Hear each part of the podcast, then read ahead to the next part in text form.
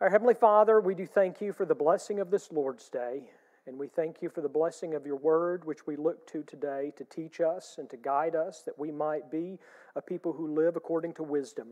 And we thank you in infinite wisdom for the Lord Jesus Christ, who is wisdom personified, who lived a righteous and wise life, died a sacrificial death according to wisdom, and resurrected from the dead that we might have life in him.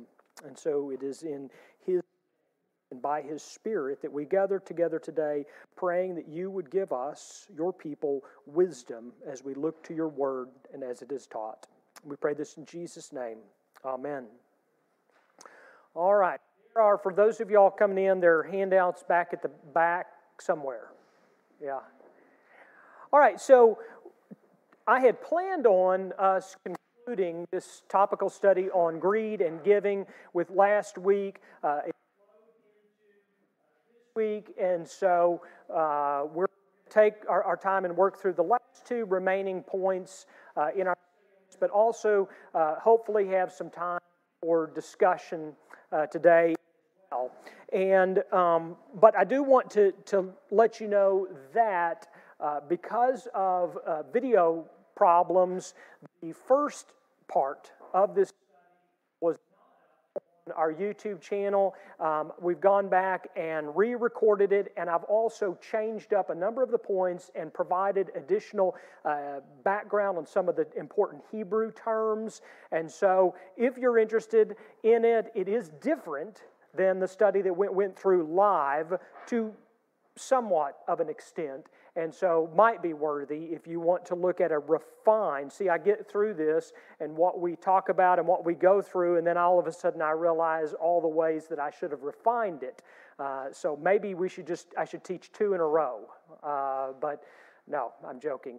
Uh, but you can go back and catch that youtube channel. Then last week we went through part two. Today we're looking at part three and where we ended last week was to ask the question how are we blessed by giving? How are we blessed by giving?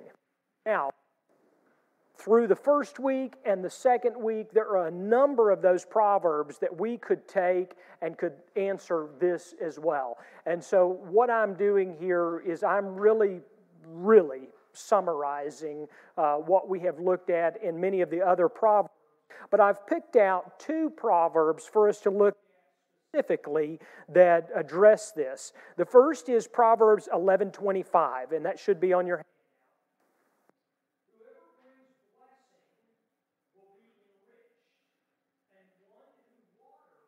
will himself be watered.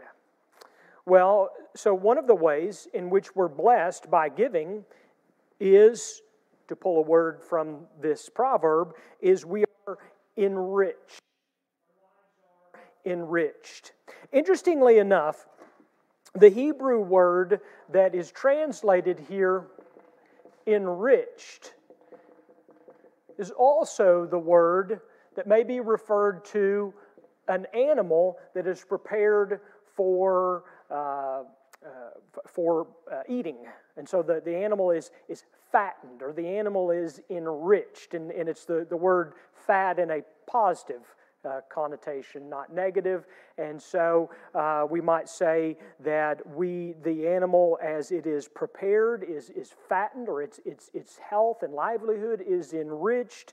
And so also, whoever brings blessing will be enriched. Also, here, the one who waters will himself be watered. And so we see that both of these statements uh, are positive statements uh, used to accompany one another, not in contrast. And the word watered here also carries an agricultural term, a, a reference, and watered means, or could also be translated drenched. And the word would have been used in uh, the practice of horticulture, so to drench something, to water it appropriately for growth, for the benefit of that plant, uh, then it is a blessing. And so if you look at this verse in the agricultural context in which it was written, whoever brings blessing enriched or in a blessed way, and one who waters or drenches himself will, or waters will himself be drenched or watered. Uh, what's the general point of this? Yes.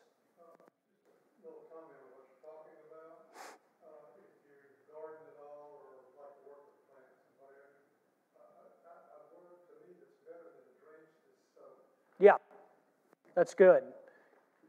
Yeah, to, to, to soak a newly planted seedling, right, is to water those roots and to, to, to let it uh, be prepared. And so, in, in this sense, the one who soaks is the one who himself is, is soaked.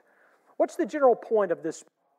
Two positive statements, two clauses joined together in one positive proverb of enrichment. What's the point of this? All right, positive side of sowing and reaping. What we sow, we receive or we, we get. In, the, in a general sense, the sowing, we also refer to it in the sense of generosity. Or to put it succinctly, what this proverb is teaching is the reciprocity of generosity, right? Because it's not just that person gives, but there seems to be the connotation of generosity here. Whoever brings blessing, the idea of abundance, the idea of, of, of above and beyond what is required, the one who waters, the idea is an abundance. So, how are we enriched? How are, uh, if there is a reciprocity of generosity, that those who uh, bring blessing are enriched, how are we enriched? And we're going to talk about this uh, in a little, a little more depth in just a second, so I'm just going to give this to you in summary.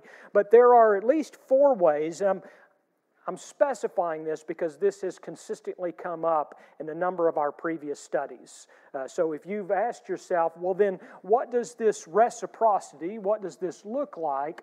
Well, if you do a search through the Old Testament, for example, we see this not only in the Proverbs, we also see this in Ecclesiastes, we see this in Psalm, we see this in Deuteronomy, etc. Uh, someone may be re- enriched through wealth, they may be enriched through abundance. They may be enriched through health. And then we touched on this last week. They may be enriched through the satisfaction of giving. And so, those are at least four ways, uh, if we mine the Old Testament on this topic, that we find that one is enriched uh, through this. I'll move oh, out of the way just a little bit. Uh, by virtue of blessing, or in this case, uh, giving. Number two, the second area in which we are blessed by giving is Proverbs 19 17. Whoever is generous to the poor lends to the Lord and he will repay him for his deed. We've looked at this proverb before, haven't we? The general idea here is, and we could use a number of, of words here, but I've just tried to capture it with one word as we are repaid. Um, the idea of being generous, the idea of generosity, is uh, that we are, we are ones who show forth grace. That could be a good, uh, could be a good paraphrase. Generous could be fair, paraphrased as showing forth grace. Generosity would seem, however, to reduce one's resources. Talked about this before, haven't we? Uh, you would think, okay, if I have a, a certain amount, and if we say that this is, this is mine, this is what I own, this is what I have, we might even say this is what God has blessed me with. And then if I am generous from what I have, what's simple mathematics, isn't it?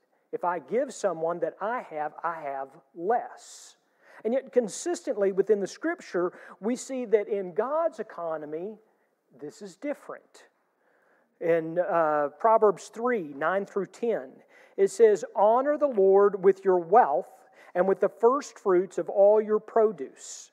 Then your barns will be filled and with plenty, uh, filled with plenty, and your vats will be bursting with wine.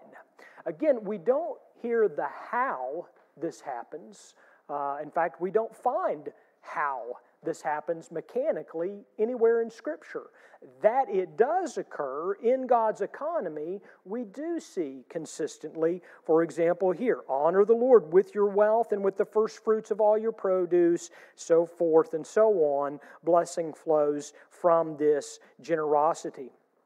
We also see this, and oftentimes this is uh, categorically placed in uh, defining something which is Old Covenant or Old Testament, but the general principle of God's economy still applies in, the, in this from Deuteronomy chapter 15. This is when uh, Israel was preparing to enter the promised land. Uh, Moses, God had told Moses to give caution to them about various things, and in this caution and counsel in occupying the promised land, Moses said this.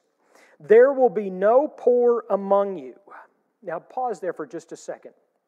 Think about this. This is in, in the context, if you will, is obey God's law. It's, it's, not dissimilar to what I preached either last Sunday or the Sunday before, uh, obeying and live. God, God gives this practical advice obey as I, since I've designed it all, I created it all, obey what I've commanded, and so forth and so on. Well, this, the same thing is true here. God says to Israel, Obey my law, and there will be no poor among you.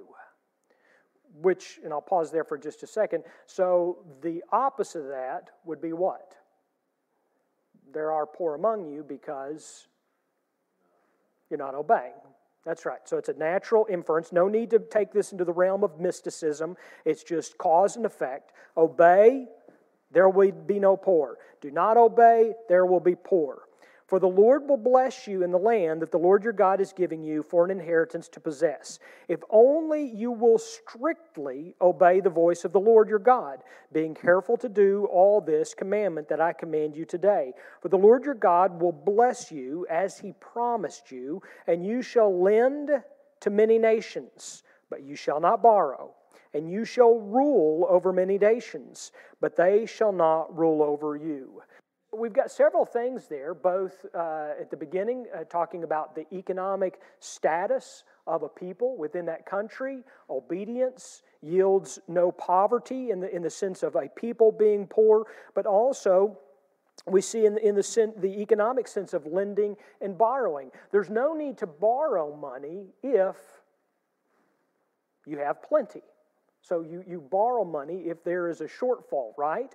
But if you're in a position abundance, then you become the lender. You're lending in this sense, uh, not, no need to borrow. And so also the governance of that, there's no need for other, nations involved in the governance of a country that's obedient to the Lord, as the Lord is the one who rules that nation. And so we see all of this tied up this idea of the reciprocity of generosity. There seems to be a consistent theme uh, of this. But I want to go back and drawing on this, ish, this point that's made here in Deuteronomy For the Lord your God will bless you as he promised, you shall lend to many nations, but you shall not borrow. In this proverb, if you'll look with, it, with me again, it says, Whoever is generous to the poor lends to the Lord and he will repay him for his deed. And so my question is is how do we lend to him who owns it all? How do we lend to him who owns it all?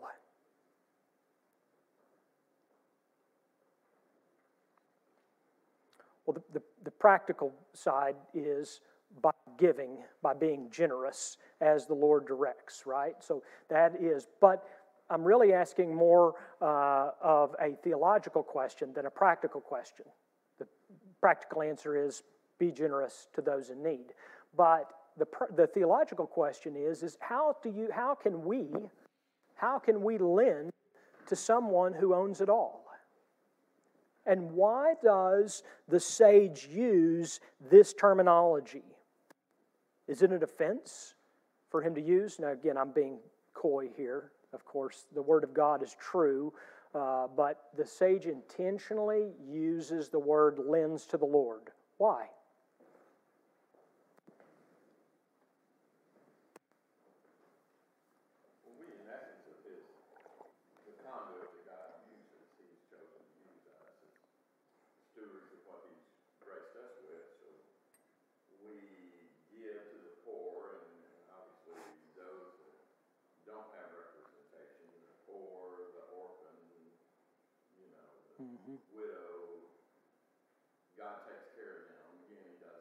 Through us. Yeah. Yeah.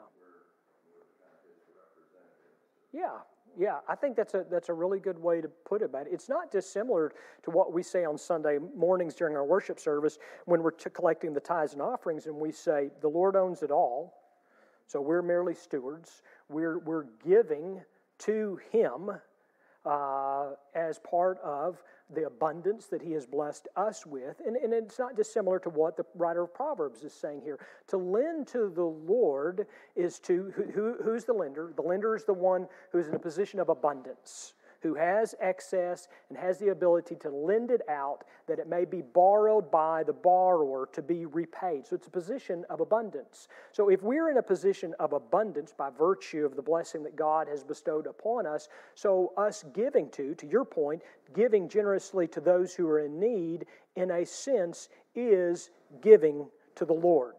He who gives and he gives. That's exactly right. That's exactly right. That's right. Who is God? That's right. As I said last week, He's the guarantor on the loan. Um, which uh, one commentator puts it this way He says, The one who gives generously to the destitute figuratively gives a loan to the Lord, presumably because the Lord's honor is tied up with the poor. For he made them, and they too are his image. Their just and gracious Creator takes it on himself to assume their indebtedness, and so he will repay the lender in full, which is to your, your point. And so it's a, it's a beautiful way, it's a beautiful poetic way of, of helping us see the graciousness of God uh, in oftentimes uh, language that we would not necessarily think of, this borrowing and lending and so forth, but it's a wonderful way to see the generosity uh, and abundance of God. Jesus said, Truly I say to you, as you did it to one of the least of these, my brothers, you did it to me. And so we certainly see the tie in there with what the writer of Proverbs is saying. God, who made us, every human being, in his image, so also protects those who are in need, stands in the stead, uh, as the psalmist sings, of the widow and the orphan and so forth, and also as we're directed in, in James. And so the idea of this is, is that God is the one who repays the loan, and He is the one who guarantees it. So we're, enri- we're enriched, we're repaid by our generosity, among other things that we have discussed up until this point. So, with the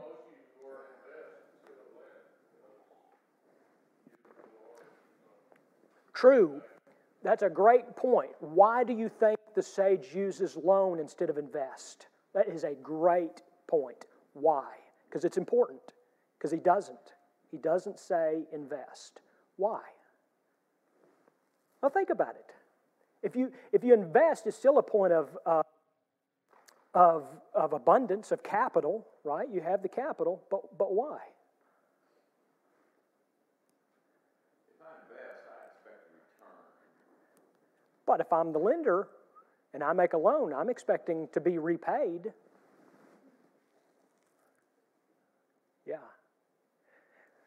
The tie in there is the obligation of the debtor, the obligation of the debtor.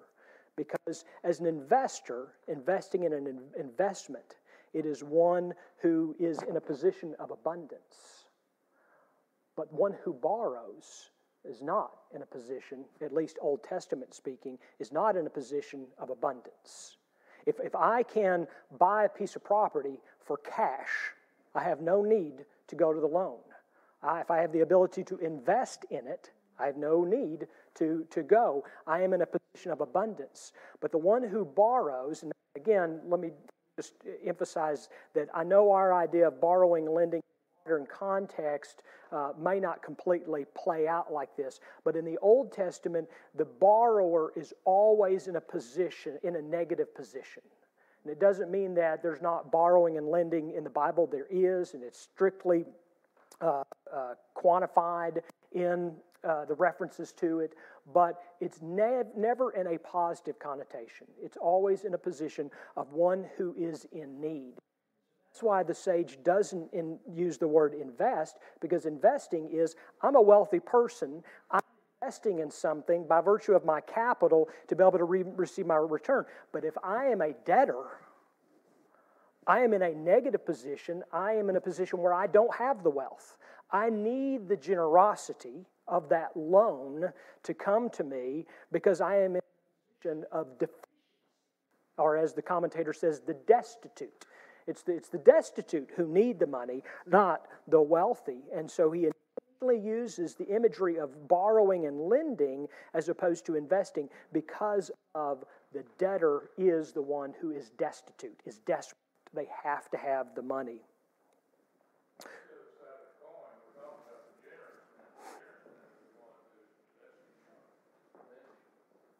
Oh, I totally agree. I'm just speaking from a literary standpoint. I'm just saying that's what that proverb says. Yeah, I, I, I, completely agree. And in other connotations, we could use that. It's just we wouldn't want we want we would want to be very careful not to use that example in this because it would distort the Word of God.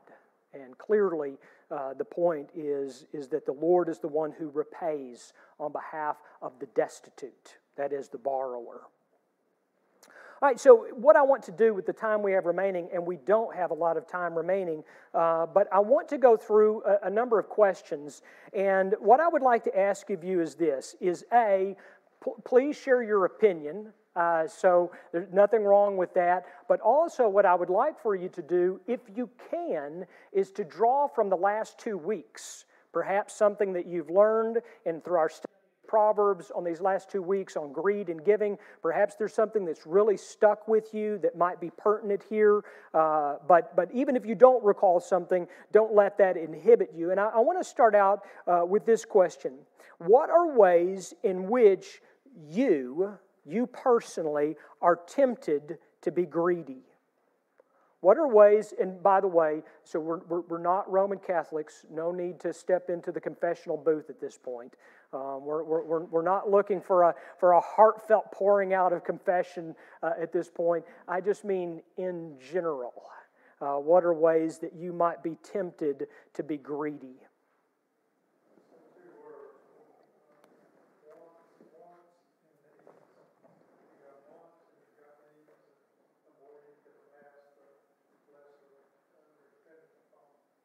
Yeah, that's a great point. The distinction between want and need. Um, wants can, can, can grow like a snowball, can't they? To the point where, where we're, we're, we're greedy. Um, and so the distinction's got to be made, right? What else?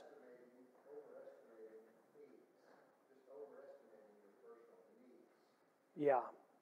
So the need for the pastoral helicopter might be in excess. There's a reason why the deacons have never approved that airplane. I might have overestimated the needs, but I need it. I need that airplane, right? Yeah. yeah, I think that's, that's a great point. Overestimating our needs, not having a realistic viewpoint of, of what truly what our needs are. Anything else?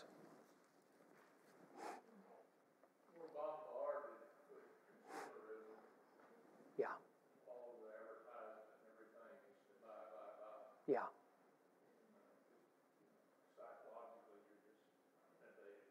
Yeah. Yeah, it's, it's I mean, I've said before, we used to be referred to as citizens. Now it's another C word. Now in the United States, we're referred to as what?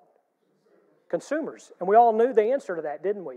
We've got to be sent stimulus checks to, to continue to keep the flow of our Keynesian economy Uh, because why? Consume, consume, consume, because heaven forbid we did what they did in World War II and conserved. Yeah, yeah. Roger Scruton, the great uh, British conservative, I'm not sure if he was a Christian, so maybe I get minus points for quoting this. Maybe he was. I think he wrote a book on Anglicanism. But Roger Scruton, uh, the now deceased great uh, English British conservative, uh, said, uh, Don't forget that the root word of conservative is conserve uh, which, which I think he felt like we've, we've forgotten in our consumerism. Huh? True, true. Yeah, don't we all? And to JD's point is, and also when, when we're just constantly inundated uh, with this, well, then, you know, why are we surprised when all of a sudden we wake up and realize that, that one of the, the temptations that many Christians face on a daily basis is greed? And so it's a real.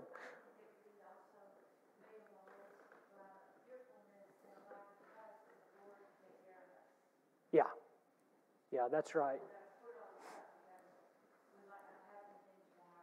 Yeah. Yeah, and in times of un- uncertainty, uh, we, we, we find that we, we do that even more, don't we? Hold, hold, hold on, hold, hold tight.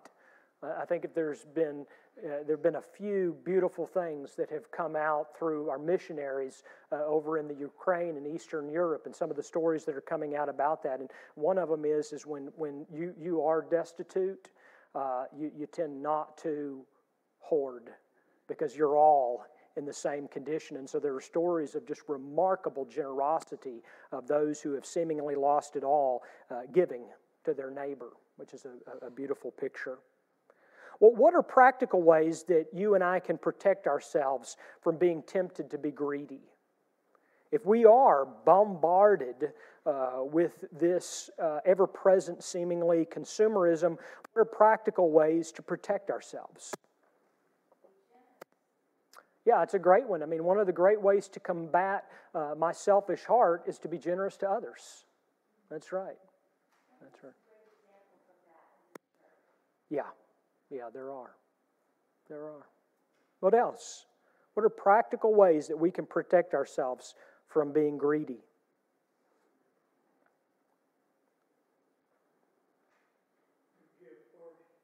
Yeah, give give 1st Mm-hmm.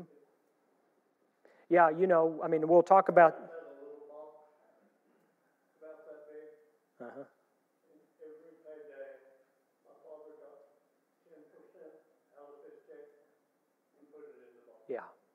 Right off the top. Yeah. That's a great practice. That is a, that's a great practice. Yeah. I know, I know that, that in, my, in my own life, but I also a number, know a number of you by, by simply uh, setting it and forgetting it, so to speak, uh, by giving that, that 10% uh, uh, with, before there's even the opportunity to spend it is a great way to protect against uh, uh, being greedy or, or giving away or spending on once what is the Lord's first. There, to, to JD's point, there are also some areas to protect ourselves in the way in which we are bombarded with the, the, the constant appeal to our consumerism, uh, right? I mean, if you've ever read, uh, and if you haven't, do yourself the favor, go check it out at the library. But if you've ever read Neil Postman's Amusing Ourselves to Death, classic 1980s work. You do have to read it, understanding it was long before the internet or any of these modern technologies. So it's pretty much based on television. Uh, but but do yourself the favor. I mean, I think like everybody ought to read Neil Postman's 1980s classic, "Amusing Ourselves to Death." But in that, one of the things is one of the great ways to protect yourself against totally being bombarded with consumerism is, according to Postman, click Turn it off. Yeah, turn it off. I mean, you know, you, you, you don't need to watch that much television. You don't need to be online much. You don't need to be bombarded with this absolute nonsense of social media. And what you find, uh, to Neil Postman's argument, is, is that when you tend to move away from the uh, telegraphic, which is the, the television, and move towards something that is more typographic, which is written, you tend to be more discerning. You, you stop, you pause. uh, is this person selling me something? Instead of you know telegraphically it's just you know you can't you can't even stop your brain long enough because it's just constantly coming at you. So one of the ways to protect yourself is just turn it off. How does uh, so we talked about how giving combats greed. Um, to whom and where should we give to whom and where should we give if we are to be a, a generous people if we're called uh, to generosity, uh, to whom and where should we give?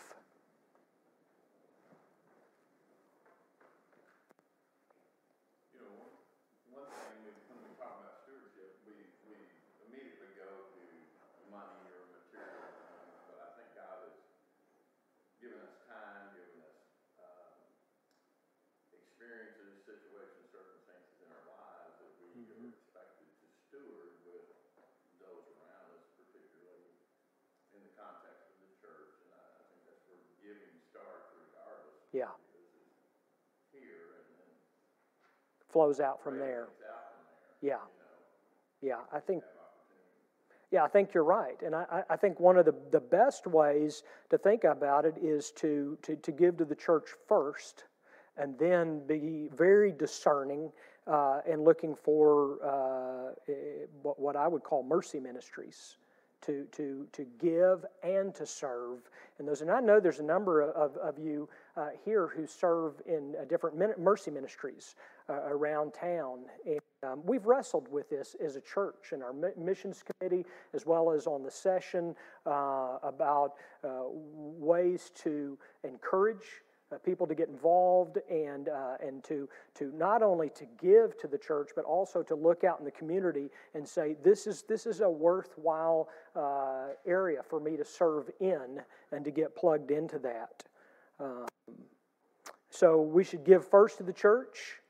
Uh, we should look for uh, areas uh, of mercy ministry that are, are scriptural, we should look at, ways to, to help those who are the downtrodden. Um, does this mean that we, we check discernment at the door? You know, one of the, and I wish I'd written it down just to quote it to you, but, but one of the commentators on the Proverbs, one of his, one of the best quotes that I read is, is you should never take the proverb, the, the, the wisdom of the Proverbs on generosity and giving and separate them from the wisdom of the Proverbs on being discerning. And, and, that, and I'm, I'm butchering the way that that commentator eloquently stated it, um, but we are to be a giving people, but we're not to be gullible.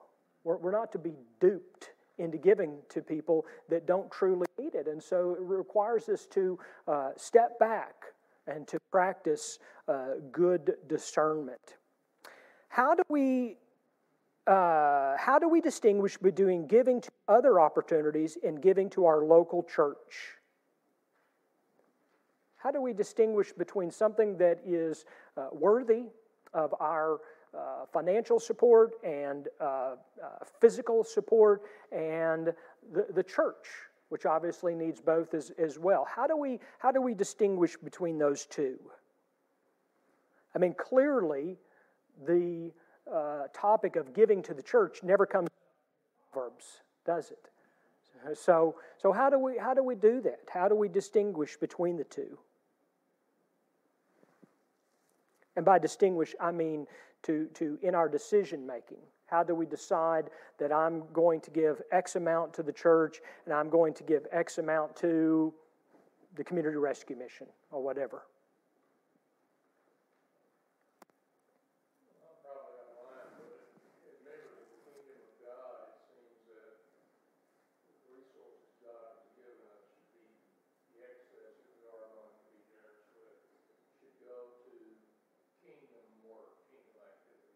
Yeah. So, what if all of the mercy ministries that you might consider giving to um, are all Christian based? Yeah. So, how do you make that choice? How do you decide how much goes to the church and how much goes to those really worthy Christian based organizations? well, I agree.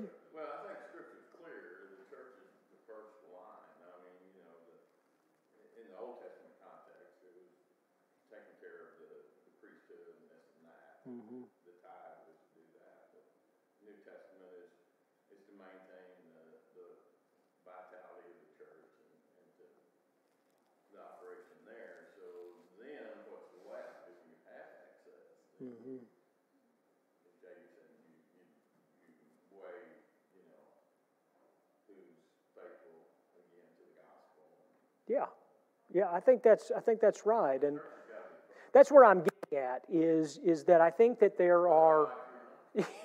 well, hey, listen, you can remove me from the equation. Um, I'm merely an option. That's right. But I think where I'm going with that question is it's, it's really sort of a searching question because I think that there are Christians who can say, well, I give to the Salvation Army, I give to the Red Cross, I give to uh, some missions organization for college students, and I give here, and, and so I am giving, and then their, their church is not receiving their, their giving.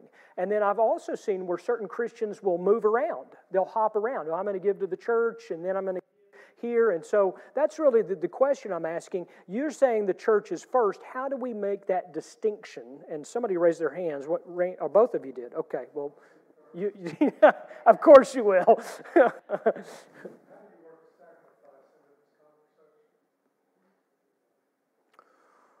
Well, of course, uh, the Apostle Paul is very clear that, that we are to give sacrificially. Um, so, uh, all giving to a certain extent is it is a reduction of what we have. In that sense, we could say is sacrificial. What, what are you thinking about?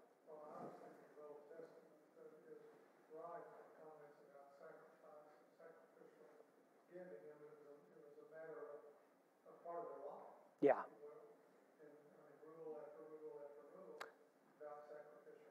Yeah. That's a great point. I mean, it was built into, to, to Rusty's point as well, the tithe that supported the, the priestly office and functions. So, also the sacrifices, all of this was built into their daily lives, which we've done a wonderful job, and I mean that with as much our, uh, sarcasm as possible. We've done a wonderful job at, at alienating and bifurcating ourselves from the church instead of seeing the church as the core uh, part of our existence. And I don't mean you chosen faithful, I just mean those that don't come to Sunday school. Um, it's a joke. Um,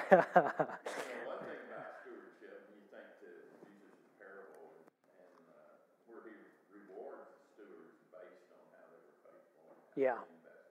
Yeah. In, in that parable. So, um, I mean, what's, we, we do need to be, uh, very discerning in how we Mm-hmm. distribute our funds. He's given us those to Yeah. invest, and I think J.D. Rand wants that in kingdom work, you know, that's, Yeah. Yeah. Need, needs to be. how does it, I'm a Christian, and so this is, yeah, I want to support the kingdom. JD, you were going to say something?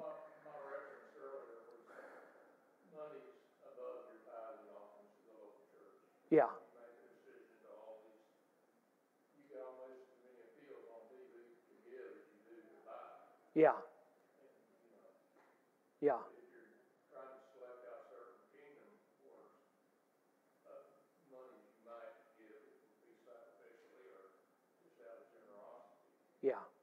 do your homework. Yeah. Yeah. Not, not just to give flippantly. Yeah.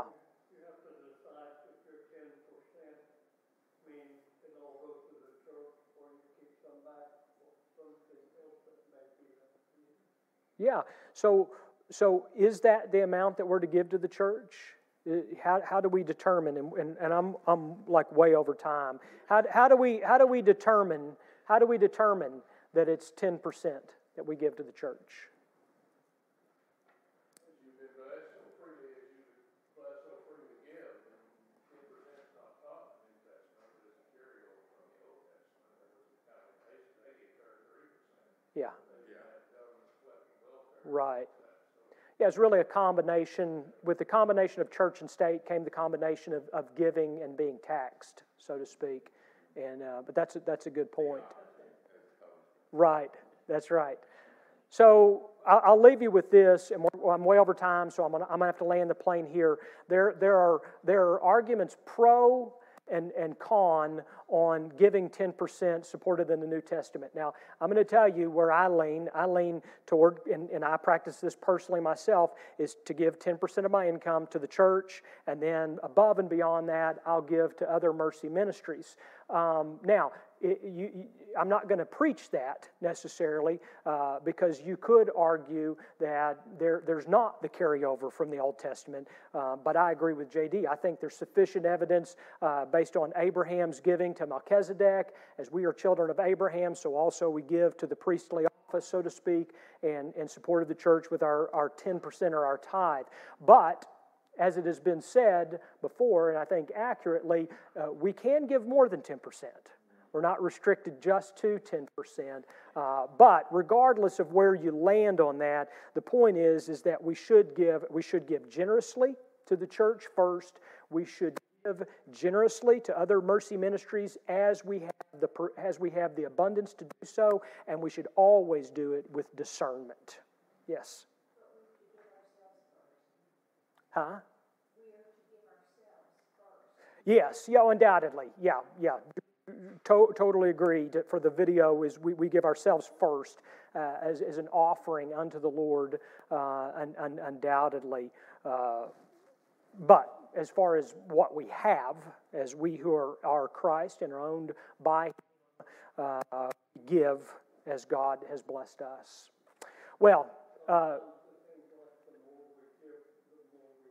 yeah, well, that's a biblical principle, isn't it? That, that, that, that reciprocity of generosity. And yeah, that's good. Let, let me pray for us. Our Heavenly Father, we do thank you that you have blessed us with the ability to give to you, and we thank you that you have blessed us with a church that seeks to be faithful of what you give and what you enable us to do. We pray that we would be a giving church, and we pray that we would be faithful to support the ministry of this church as well as the other opportunities that we have uh, out of the generosity of our heart. And we pray that you would bless us indeed as you have blessed us most specifically in the Lord Jesus Christ. We pray this in Jesus' name. Amen.